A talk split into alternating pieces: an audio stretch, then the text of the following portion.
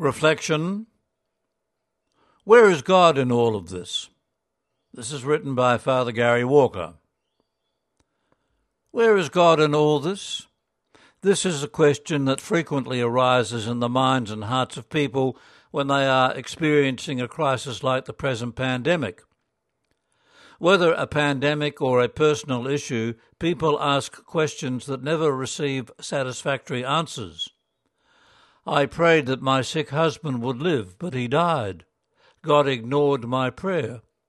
We were taught at school that God is loving and kind and all-powerful, yet all I receive when I pray is silence. God is not interested. These sentiments are a problem for those who believe in God. We are by our nature oriented towards truth, and we have the drive within us to ask these questions and to seek real answers to them. Therefore, such comments are genuine and worth attention. A starting point for the inquiring mind seeking to understand and come to terms with our human condition might be the words of Sophocles, the great tragedian of ancient Greece, who wrote in his play Oedipus Rex, "Let every man in mankind's frailty consider his last day, and let none presume on his good fortune until he finds life at his death, a memory without pain." The Hebrew Bible deals with the pain and suffering of the Jewish people in their long relationship with God. God is revealed as the one who initiates contact with people. He wants to save the Jewish people. He leads and guides. God is like a shepherd. God is like a rock, a strong foundation, a mother hen protecting her young. People were familiar with these images and they were able to understand the qualities God had. Then Jesus appears on the scene. As Christian people, we came to have faith in him as being both God and a human being. This is a mind-boggling claim and a difficult one for people who live with a scientific mindset to accept. However, the implications are significant and important.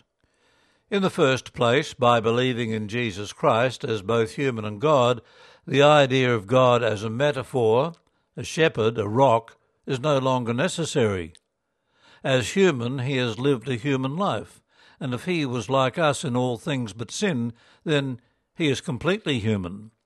He knows the experience of being human, and because he is human as well as God, we can come close to him and he to us. Cardinal Leo Suenens, nineteen oh four to nineteen ninety-six, from Belgium, had a talent for summing up complex issues with a quotable quote. He said that Jesus did not come to explain suffering, but to fill it with his presence. And what does that mean and imply? It could mean there is no rational and satisfactory reason to explain why people suffer. The world suffers natural calamities like earthquakes and cyclones, human calamities like wars, and greed that destroys lives. Jesus draws near to us in this constant turmoil because he is alive again through the power of his Father. And when he said he was a shepherd, the metaphor is still workable, but at a more profound level. He is like a shepherd, yes, but now he is the shepherd. He invites us to share his life, and he shares ours.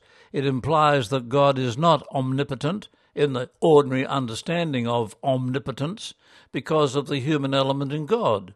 It means that wars and suffering will continue in the world.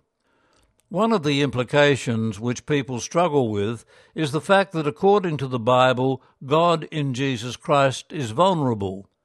How can God, the creator of the world, so incredibly all-powerful, be vulnerable? The Christian answer is that Jesus is the risen one who makes it possible. Cardinal Suenens believed that this was the way forward. Jesus doesn't take away suffering, but fills it with his presence.